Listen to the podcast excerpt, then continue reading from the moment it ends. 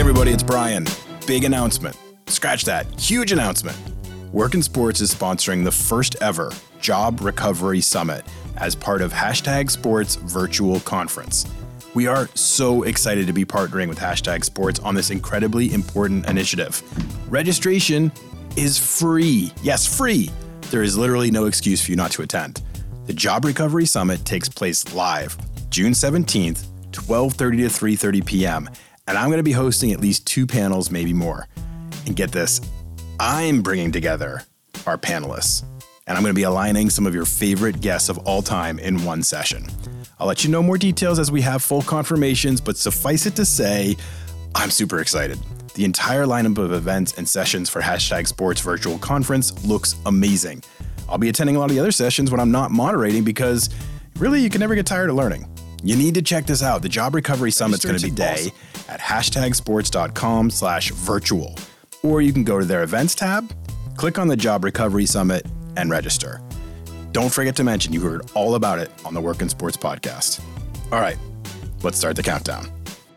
Five, four, three, two, one, zero, ignition, liftoff. Hey, everybody, I'm Brian Clapp, VP of Content and Engaged Learning at workinsports.com, and this is the Work in Sports podcast. Amazing week last week.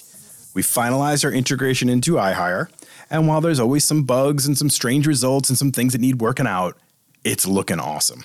Workinsports.com is your site now more than ever, your leading job board for the sports industry. But it'll look and function a little different. Dare I say, better. As I've told you before, I'll start discussing some of the cool features we've added in the coming weeks. Today, I'm going to share with you something magical that happens when you use workinsports.com now. That's right, I just called it magical. It's called iMatch. Letter I, then followed by the word match. I don't want you to think we're turning into some optometry site. It's not iMatch like EYE match. Yeah, anyway, you get it. Moving along. iMatch is our behind the scenes super smart algorithm that is current working constantly to make your search results smarter and more applicable to your needs. Okay, think of it this way. When you hear me say, oh my gosh, we now have 25,000 jobs on workinsports.com, woohoo, active jobs in the sports industry, go get it. That sounds just like me.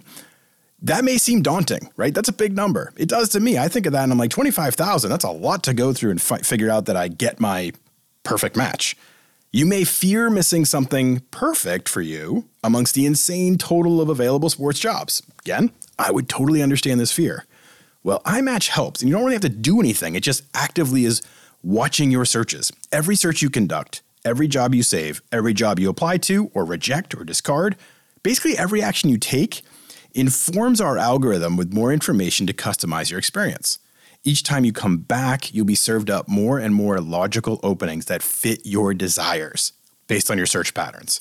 You'll see the best of the best in every search, which means not only a more efficient experience, but you can also relinquish the FOMO in your life. Yes, I just used FOMO in a sentence. iMatch is awesome, but if you are like me and you search for everything all the time, study job descriptions, and are always trying to keep up on industry from all angles, iMatch just responds, You're a weirdo. Pick a lane. I'm kidding. iMatch doesn't talk. Yet. That's version 2.0. Okay, this is normally a spot where I'd insert the stat line, but we're taking at least a week off from the data because we're going to revamp the entire segment, which requires me to have a few more meetings with our analytics team. They are excited to help me bring more information to all of you, and I'm excited to be able to pull relevant data for all of you. So bear with me for a bit as we tweak the entire dealio and just now we have an analytics team. So it's kind of cool. There's a lot of data out there, and I want to make sure I get you guys the best. Meredith Johnson, I know this is your favorite section. Forgive me for the break. All right, let's get to today's question, which isn't actually a question at all. It's a statement by me. Last week, or a story, probably a story more than a statement, but it's also a story that we're going to draw some conclusions from. All right, I'll get to it already. Last week, I had a friend reach out who is applying for a very cool job with a professional sports team. Since I really like and respect this person, and I know people at the professional sports team, I did what good networking is supposed to do, and I volunteered to reach out on this person's behalf. I'm going to reach out to my friends at the team, put in a good word for the person I knew was applying or in the final stages of the interview process. Now, I didn't bring this up to show off my altruistic nature or overall good dudedness. dudedness. Yes, I just said dudedness. Good dudedness. I bring this up because something very interesting happened, something I haven't been able to stop thinking about ever since. My conversation with my friend in pro sports led me to wonder is networking dead? Here's the scene. I reach out to my friend, a former guest on the show, by the way, and I tell them the details. Hey, got a friend in the final round of interviewing. They're great, wonderful addition to your team, hard worker, experienced. Can you put in a good word with the hiring manager? And their response stopped me in my tracks. Hey, Brian, normally I would do this for you in a heartbeat. Your friend seems like a wonderful candidate. But just two weeks ago, there was a new company policy instituted whereby no employee can discuss or advocate for candidates to a hiring manager.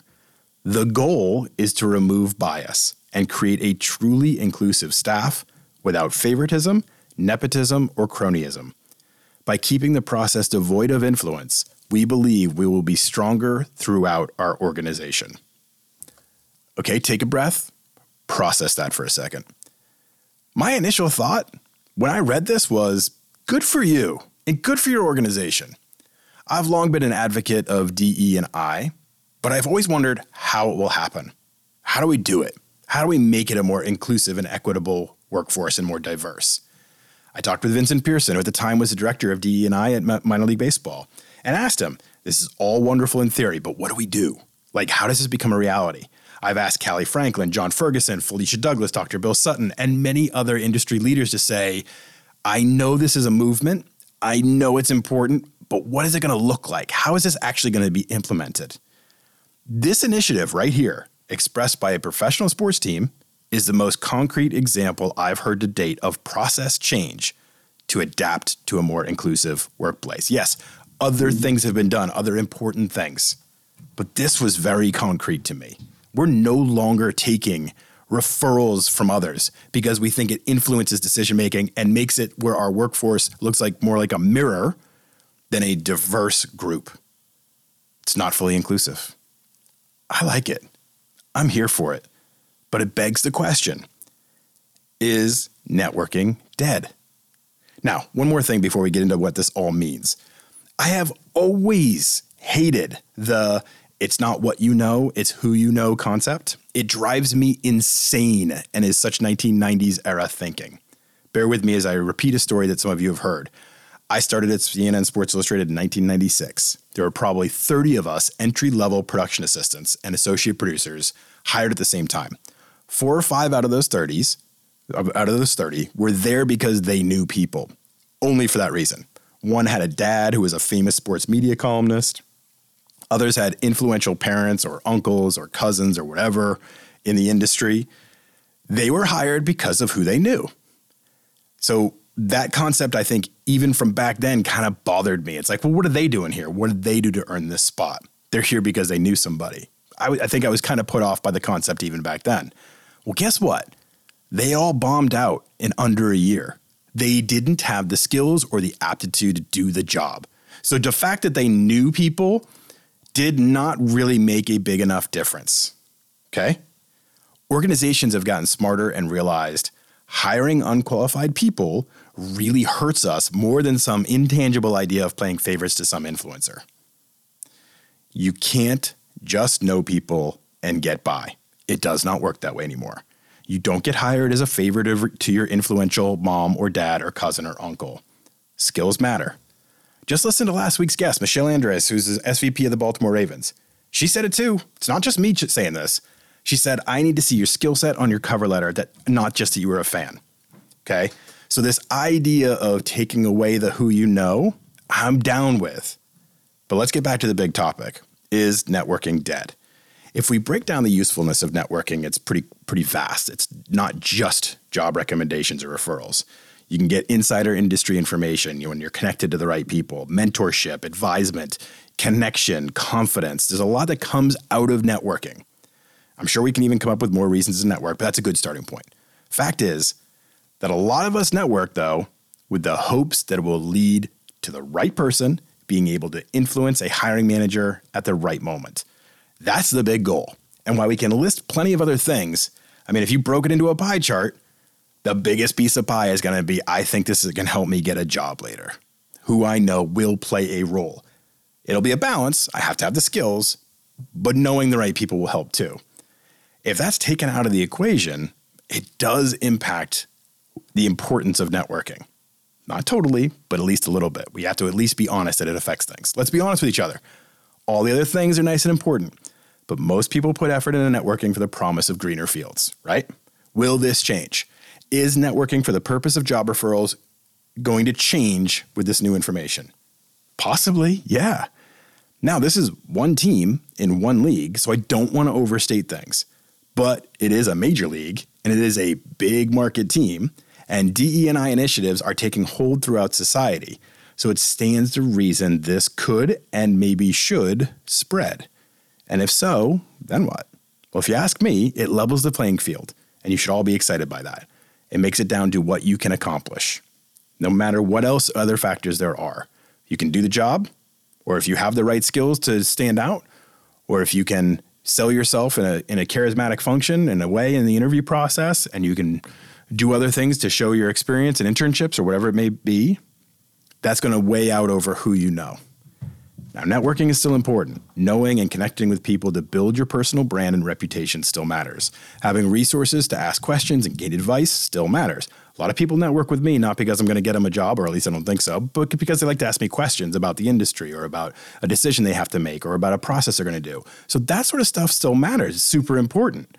But if you're only going at it because you think it may benefit you for a job down the line, you may need to alter your strategy. You may need to come up with new plans.